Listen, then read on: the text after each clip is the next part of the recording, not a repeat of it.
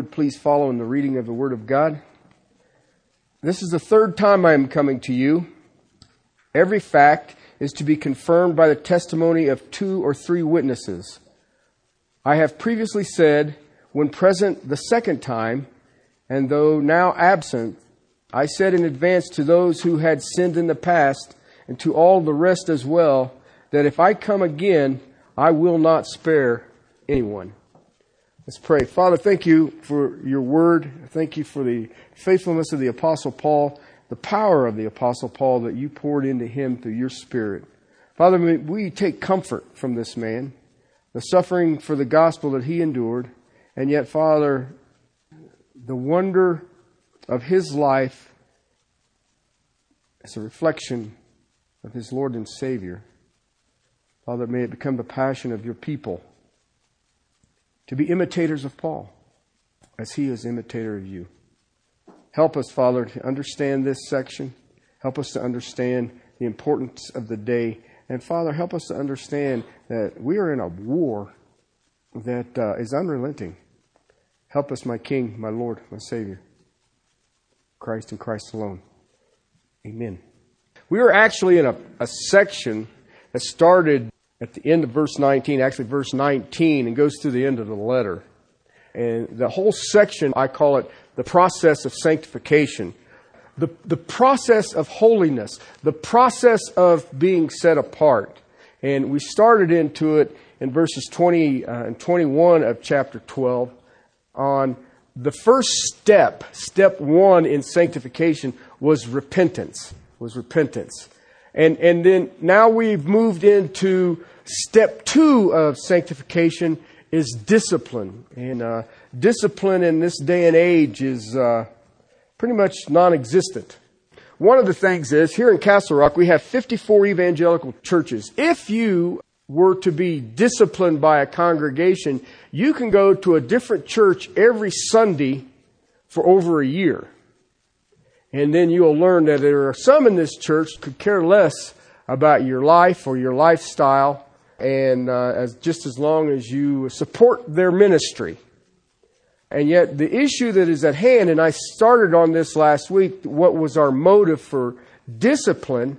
And our motive is first and foremost, be holy, for I am holy. If you go through the Old Testament and you read Leviticus, Deuteronomy, Numbers, and, and you start going through that, and I mean, there's some strange stuff in there. Don't eat this, don't eat uh, uh, the one that was always fascinating to me, do not wear wool and cotton together. But what about spandex? But, but what you find is, is those rules and regulations was because he had a people called by his name who were to be set apart. Set apart.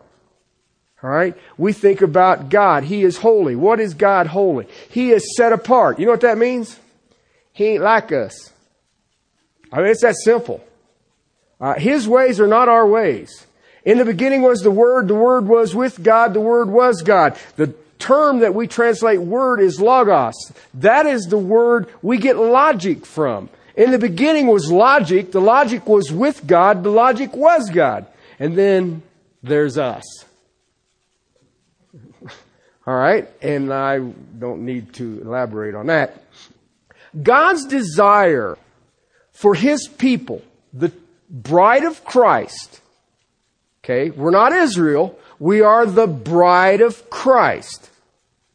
All right, is some people will call it purity.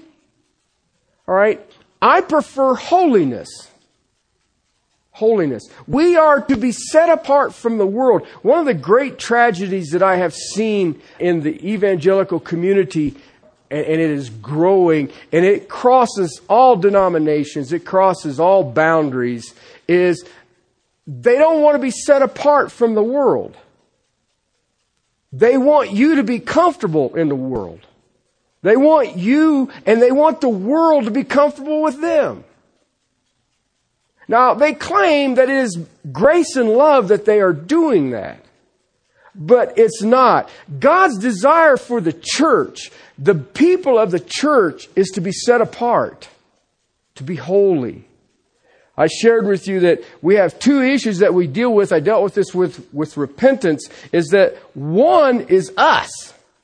It's, it's, it's what we do to cause division. Verse 20, he talks about, of chapter 12, he says, there's strife and jealousy and angry tempers, disputes, slanders, gossip, arrogance, and disturbances. Okay? That's us. That's what we do. Okay? You've been in churches, or some of us have been in churches where that has been there.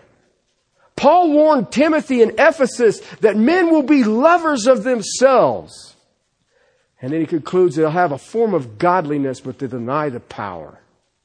He's talking about the church. The church has a bunch of people in it who right now could care less about their lives. They don't care what their lifestyle is. They don't care whether they separate from the world or not. They look just like the world. They'll put a little fish thing on their car. But they still drive like a maniac. Okay, so I know the car is saved.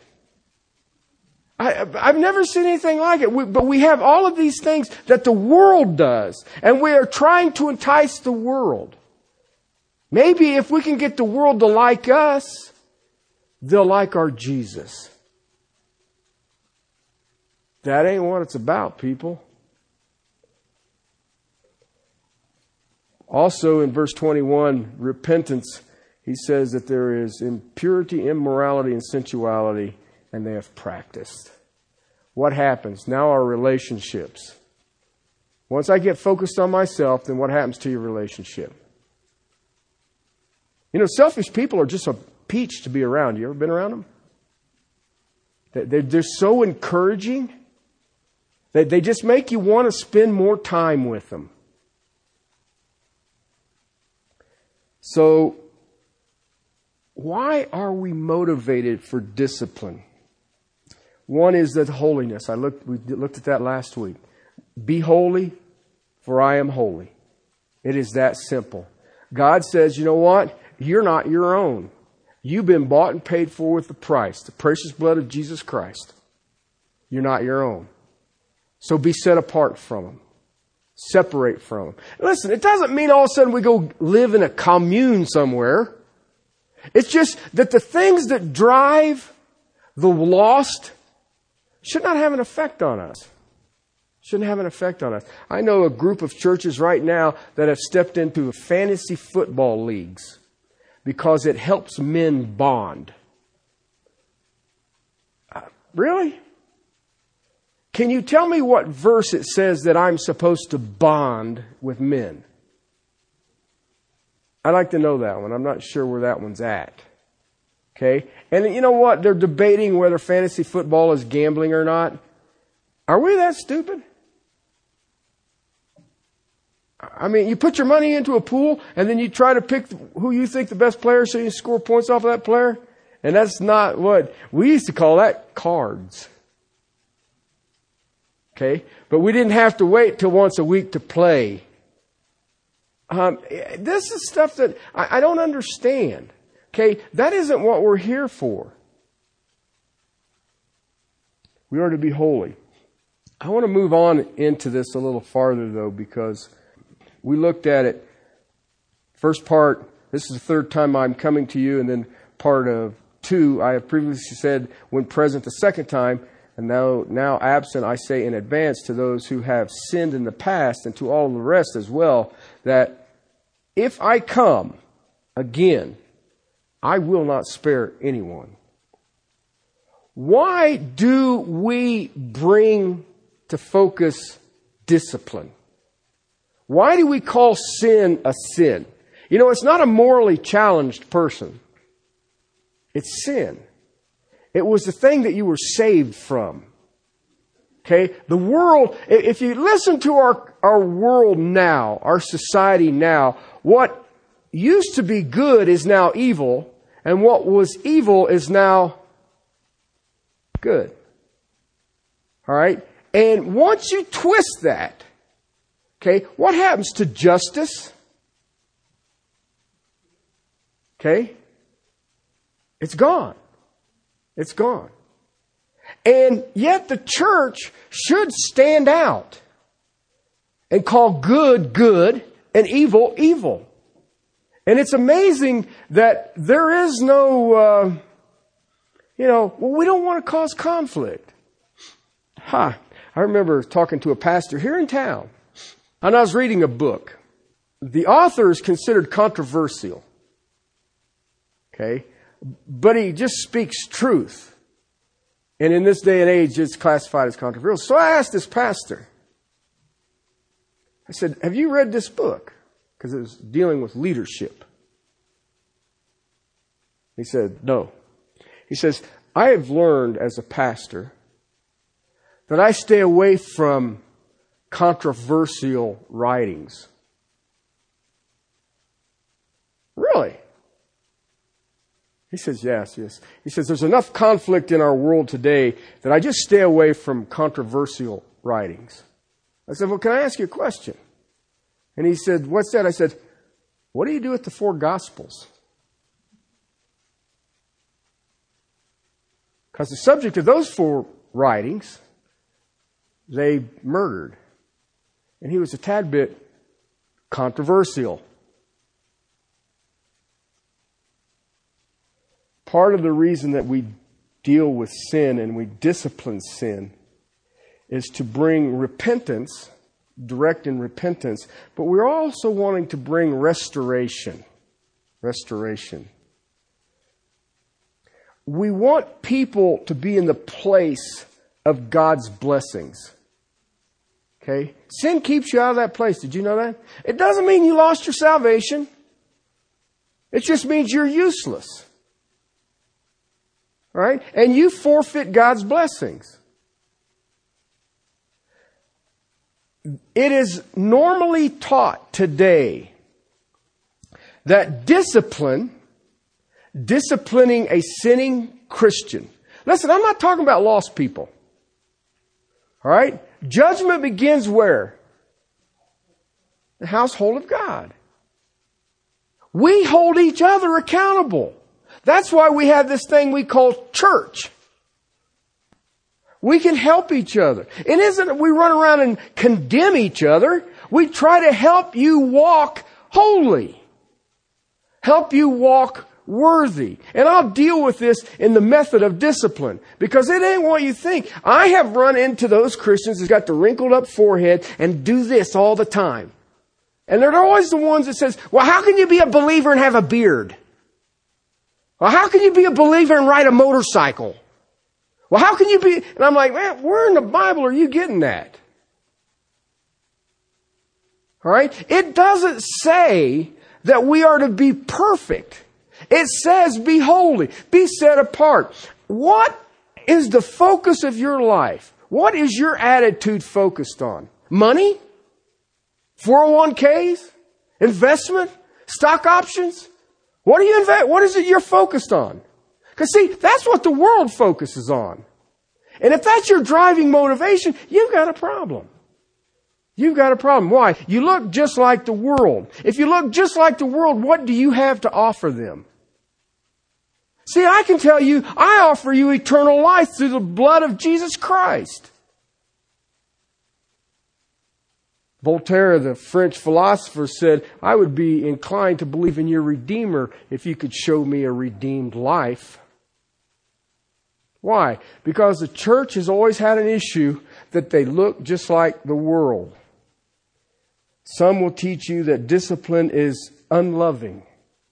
If you discipline someone, where is the grace? Because we all know, judge not lest you be judged. Right? Read the verse. Read the verse. Because he's telling you to do it, but make sure you ain't got a beam in your own eye before you mess with the speck in your brother's eye. Okay? And if I've got something in my eye, keep your finger out of it. No. I heard a guy describe it this way to discipline fellow believers, I like that, is an intrusion into people's private lives. That's why I can ask Christians now, or those who take the name, what were you saved from? And 11 out of 10 will say hell. And that is not what you were saved from. You were saved from sin.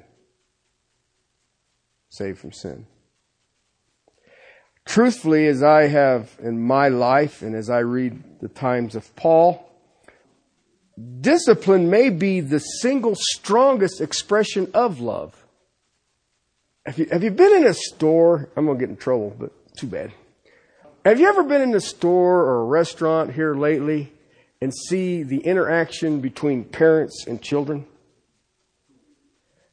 Something has happened.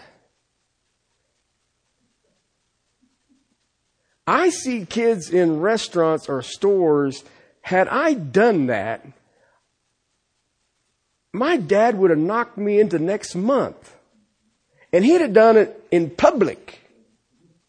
Okay? And you know what? He'd only done it once. Cause it would have left a lasting impression. But I was at the store the other day and what I saw there was terrifying.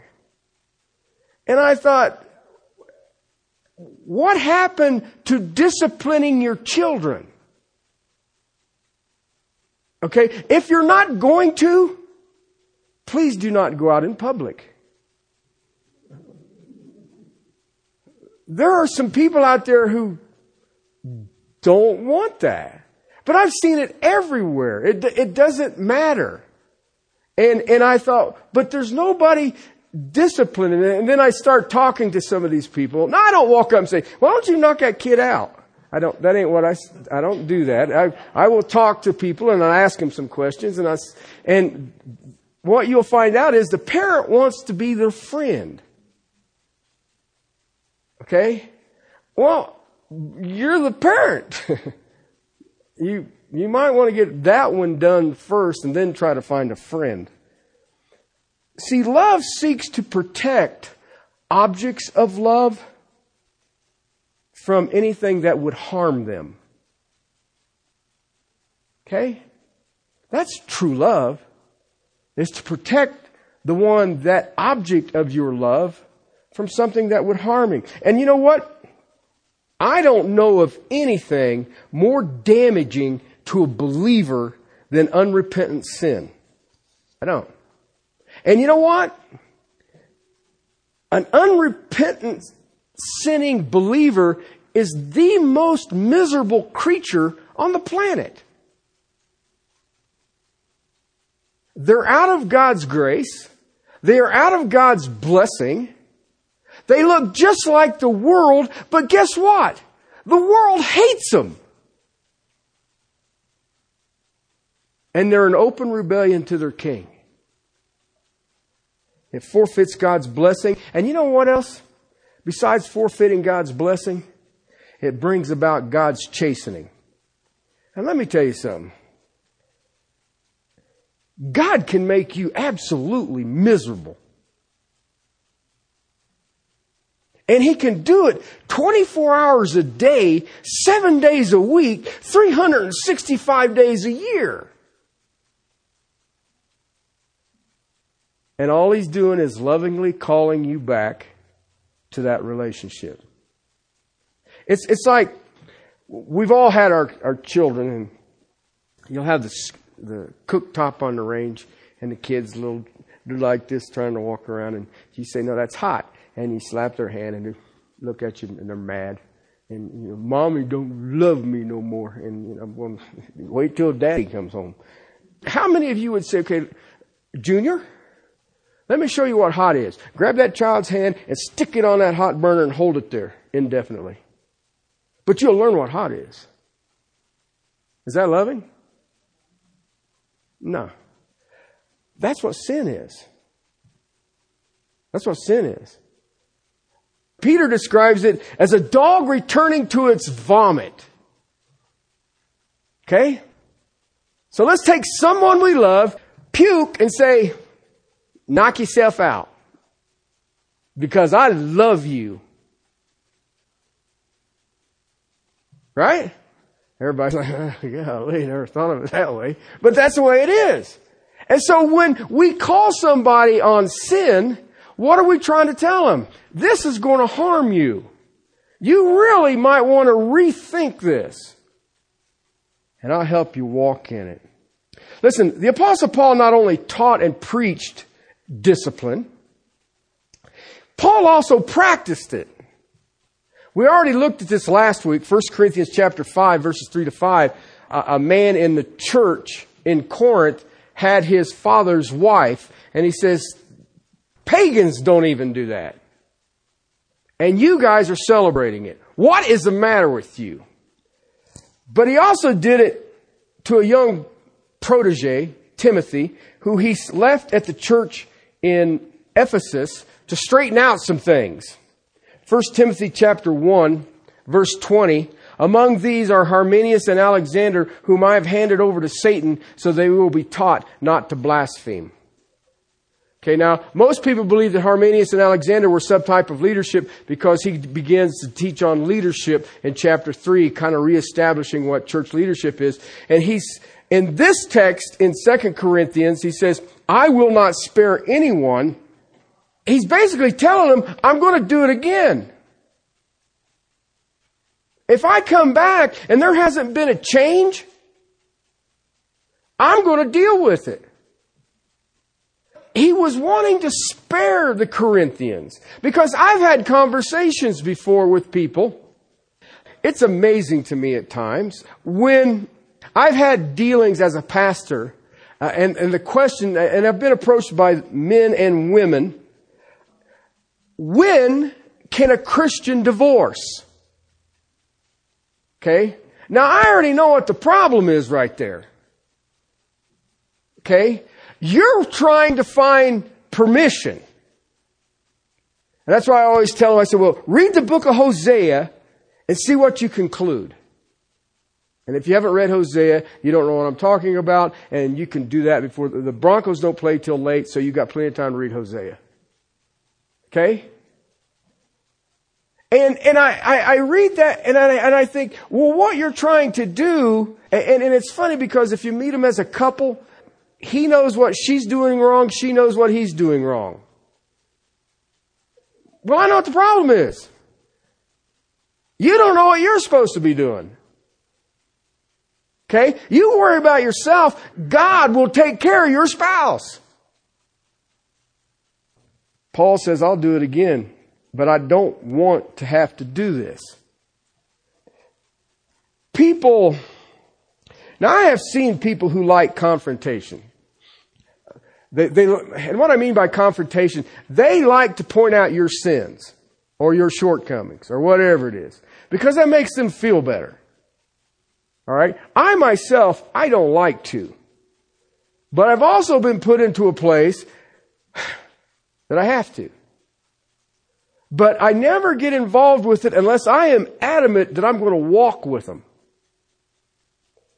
Paul had already made a statement in this letter chapter 1, verses 2 and 3. Grace to you and peace from our God, our Father, Lord Jesus Christ. Blessed be the God and Father of our Lord Jesus Christ, the Father of mercies and the God of all comfort. See, he wanted the Corinthians to understand the blessing, mercy, and comfort of the Lord. He had warned that the sinning members on a second trip to warn them then to repent. And he was present with them. Chapter 2 verse 1, chapter 12 verse 21. He'd already told them, I've already dealt with this. And he says, as well, in this text, when I come back, the third trip, I'm not going to spare anyone. Why? You've received, this would be his third letter and two trips. Okay? So, the time of grace and mercy is running out. I'm coming back the third time. You, if you read there at the end of verse 2, it says, I will not spare anyone. Spare anyone is phaidomai. Phaidomai. Okay? And it's used in Greek literature to speak of sparing one's life on the battlefield. Phaidomai. Alright? It's, a, it's an idea of, in a battle, of having mercy on, on, on a vanquished enemy, sparing them. That's the terminology he's using here. Now remember, we started in chapter 10 and we started seeing the essence of spiritual warfare. And part of spiritual warfare is sanctification, is being holy. It is a battle for your mind. Speculations and lofty things raised up against the truth knowledge of Jesus Christ. But our battle is not with flesh and blood. It is with principalities and powers in high places. But we tear down those fortifications. We crush the enemy. Why? But don't make me not have to spare you. Okay? Remember we went through the seven churches of Asia Minor. Two out of five. Okay? Five of them were called by the Lord Himself to repent. Change what you're doing. Two of them didn't. Now listen, it's not because Smyrna and Philadelphia were perfect churches. It was because when sin was there, oh, that's sin. And they repented. Because you know what? Things that some know and some don't know. You just can't go around with a big old bat smacking people who are sinning. You can gently point it out. I do it in, uh, in this mannerism. Where is that in the Bible? Or have you not read? Okay? I know people who like to go throw accusations just because it gives them something to do. And they feel spiritual. My problem is, is that if you see any brother, you who are spiritual, see any brother in any trespass, what do you do? Bear that burden. And it literally means in the original language to get up under a donkey's whose load is so heavy that the donkey's getting ready to fall. Get up and hold them up until their strength is back. I wish it was easier than that, but it ain't. Paul says the time for grace, mercy, and patience is over. It will be over when I return. There are no more warnings. When Paul returned, he would deal with the sinners, the unrepentant sinners in the Corinthian church. Those who refuse would get exactly what their sin called for. To the point, he would kick people out of the church. Think about that. See, that isn't a fear today. We could care less you kick me out of the church. I have 53 other churches I can go to. Doesn't bother me at all. But you know what? Sin has a consequence. And it's more than just getting kicked out. Think about this. The world hates Christians. Jesus told us they would. And I can look around and say, Amen. It's very obvious. Okay? To get kicked out of the fellowship of believers, where are you going to land? Amongst the people who hate you.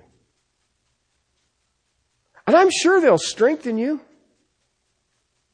fix your wounds, heal you.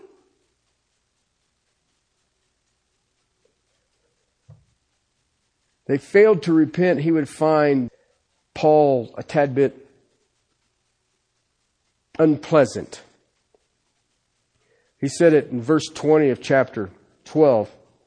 For I'm afraid that perhaps when I come, I may find you not to be not what I wish.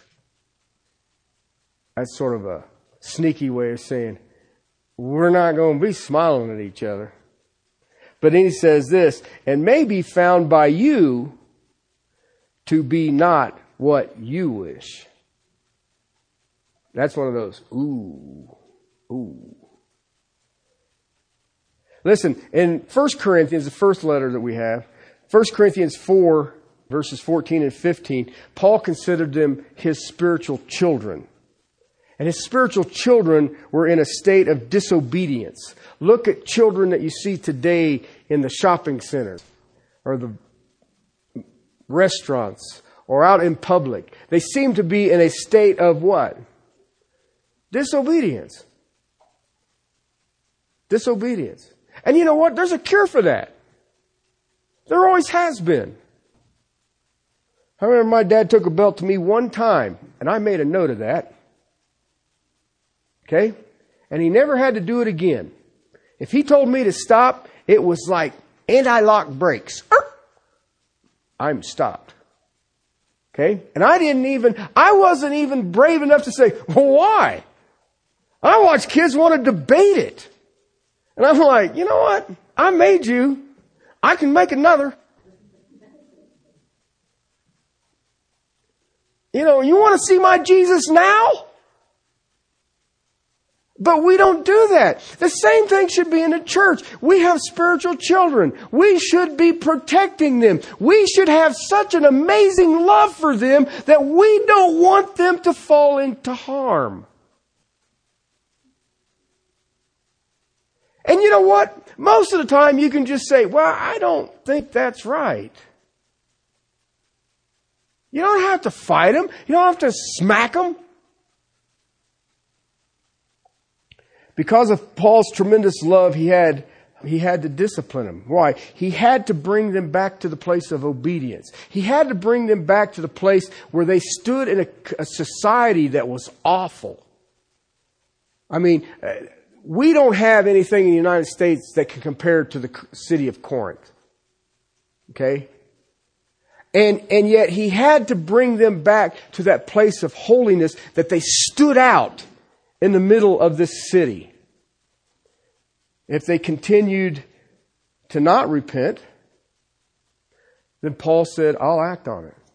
I will not spare any. Listen, do we understand? This is for God's glory. This isn't to make people miserable. This isn't to make people, you know, all grumpy old Christians because I can't do this and I need to do this and I don't do. That ain't it. This is to bring glory to God and purity and holiness to the church. So that the church stands out in an evil society. I know you don't think that Castle Rock is an evil society, but it is. Very. Why do we have such a heroin problem? Heroin? Yeah. Heroin. I can tell you why. The drug dealers have learned that there's cash in the suburbs. There ain't no cash in the inner cities. Let's go where the kids have gotten money. I remember when I was working for the school district, this is years ago, this would have been the early 80s. I was working out, I had gone into Ponderosa and they had a sign above the cafeteria, you know, you go in line and get your tray of food. It says, we will no longer break 50 or $100 bills. Dude, I was 40 years old before I knew what a $100 bill was. And you got kids walking in with 50s and 100s, and you wonder why they can get heroin. Paul did not hesitate to confront sin in the churches, especially those who were under his care. He was adamant about it. Also, if you don't confront it, besides the well being of the believer, who refuses to repent, what does it do to the gospel message? It goes back to I ask people, what were you saved from? Hell. No, you weren't. I mean, that is a bonus. But you're saved from sin. If you go to Galatians, Paul I showed you in 1 Corinthians 5 that he dealt with a man living in immorality, but he confronted sin. In Galatians chapter 1, I always tell everybody, uh, Galatians is like the letter of Romans, okay? I mean, it is doctrinally astute. The problem is Galatians, he's mad, okay? And in Romans, he, he's not mad. Okay? If you, have you ever seen somebody who's mad? They're very short, bang, bang, bang, bang, bang, bang, bang, and they're done. Okay? If we're just discussing it, it's a long conversation. If you're mad, it's a short conversation. Galatians is a short conversation. Paul is mad. And you can sort of see an idea of it here. In chapter 1, verse 6, I'm amazed that you are so quickly deserting him who called you by the grace of Christ for a different gospel, which is really not another, only there are some who are disturbing you and want to distort the gospel of Christ. But even if we or an angel from heaven should preach to you a gospel contrary to what we have preached to you, he is to be accursed. That's kind of got some oofta to it. I mean, he's got him a little bit of an attitude. False teachers had come in behind the apostle Paul. Galatia is actually a region and they were in the churches stirring up disturbing people. Okay? That's sharp wording. And he's mad at the church for tolerating it. Look what he says. I'm amazed. I'm amazed. See, Paul was willing to confront sinners. Get a hold of this. This letter would have been passed around to all the churches in the Galatia area. And it's not one of encouragement. It's saying, you know what? You're in a battle and you're getting your lunch handed to you. Verse 10 For am I now seeking the favor of men or of God? Or am I striving to please men? If I were still trying to please men, I would not be a bondservant of Christ. Okay? Listen, that is confrontive. That is very, very confrontive. I confront you to prove to you I'm not a man pleaser. I'm a God pleaser. God wants you holy. This is His will. He would confront. He was fearless. How fearless was he? Chapter 2, verse 11. But when Cephas came to Antioch, I opposed him to his face. You know who Cephas is? Peter. Now think about that for a second. I confronted Peter to his face. Now Peter's the one got out of the boat. Did you know that? Okay. Peter and John had a ministry. Peter's first sermon, only 5,000 people got saved. That's fresh out of seminary. All right? Peter had the ability to do signs and wonders. All right? Peter was rebuked face to face by the Lord Jesus Christ and then restored face to face by the Lord Jesus Christ. That's Peter. Peter, the leader of the twelve. Peter, the spokesman of the apostles. And Paul said, I confronted him to his face.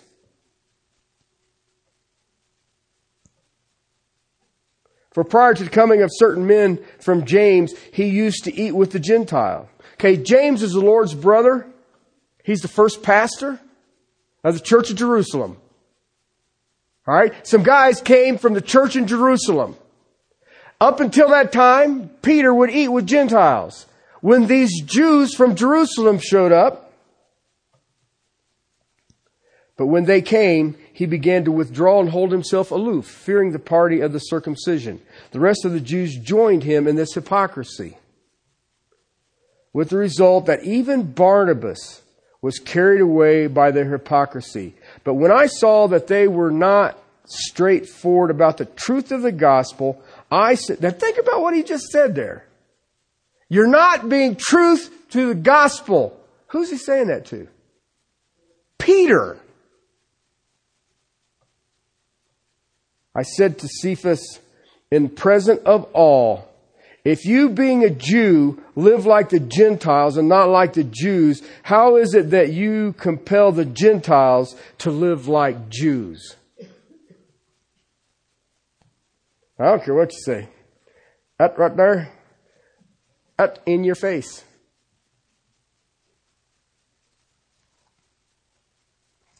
He was not the only one. You can go over to uh, Second Thessalonians. Second Thessalonians chapter 3 verse 10. For even when we were with you, we used to give you this order. If anyone is not willing to work, then he is not to eat either. For we hear that some among you are leading an undisciplined life, doing no work at all, but acting like busybodies.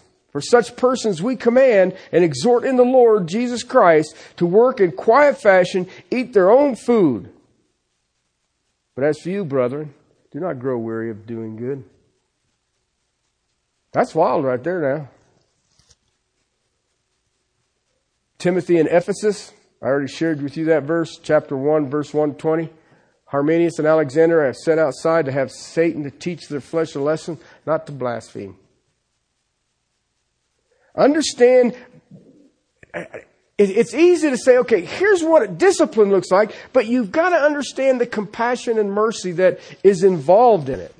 See, a lot of times we think discipline is just being mean. I'm just, I'm just going to be mean to you.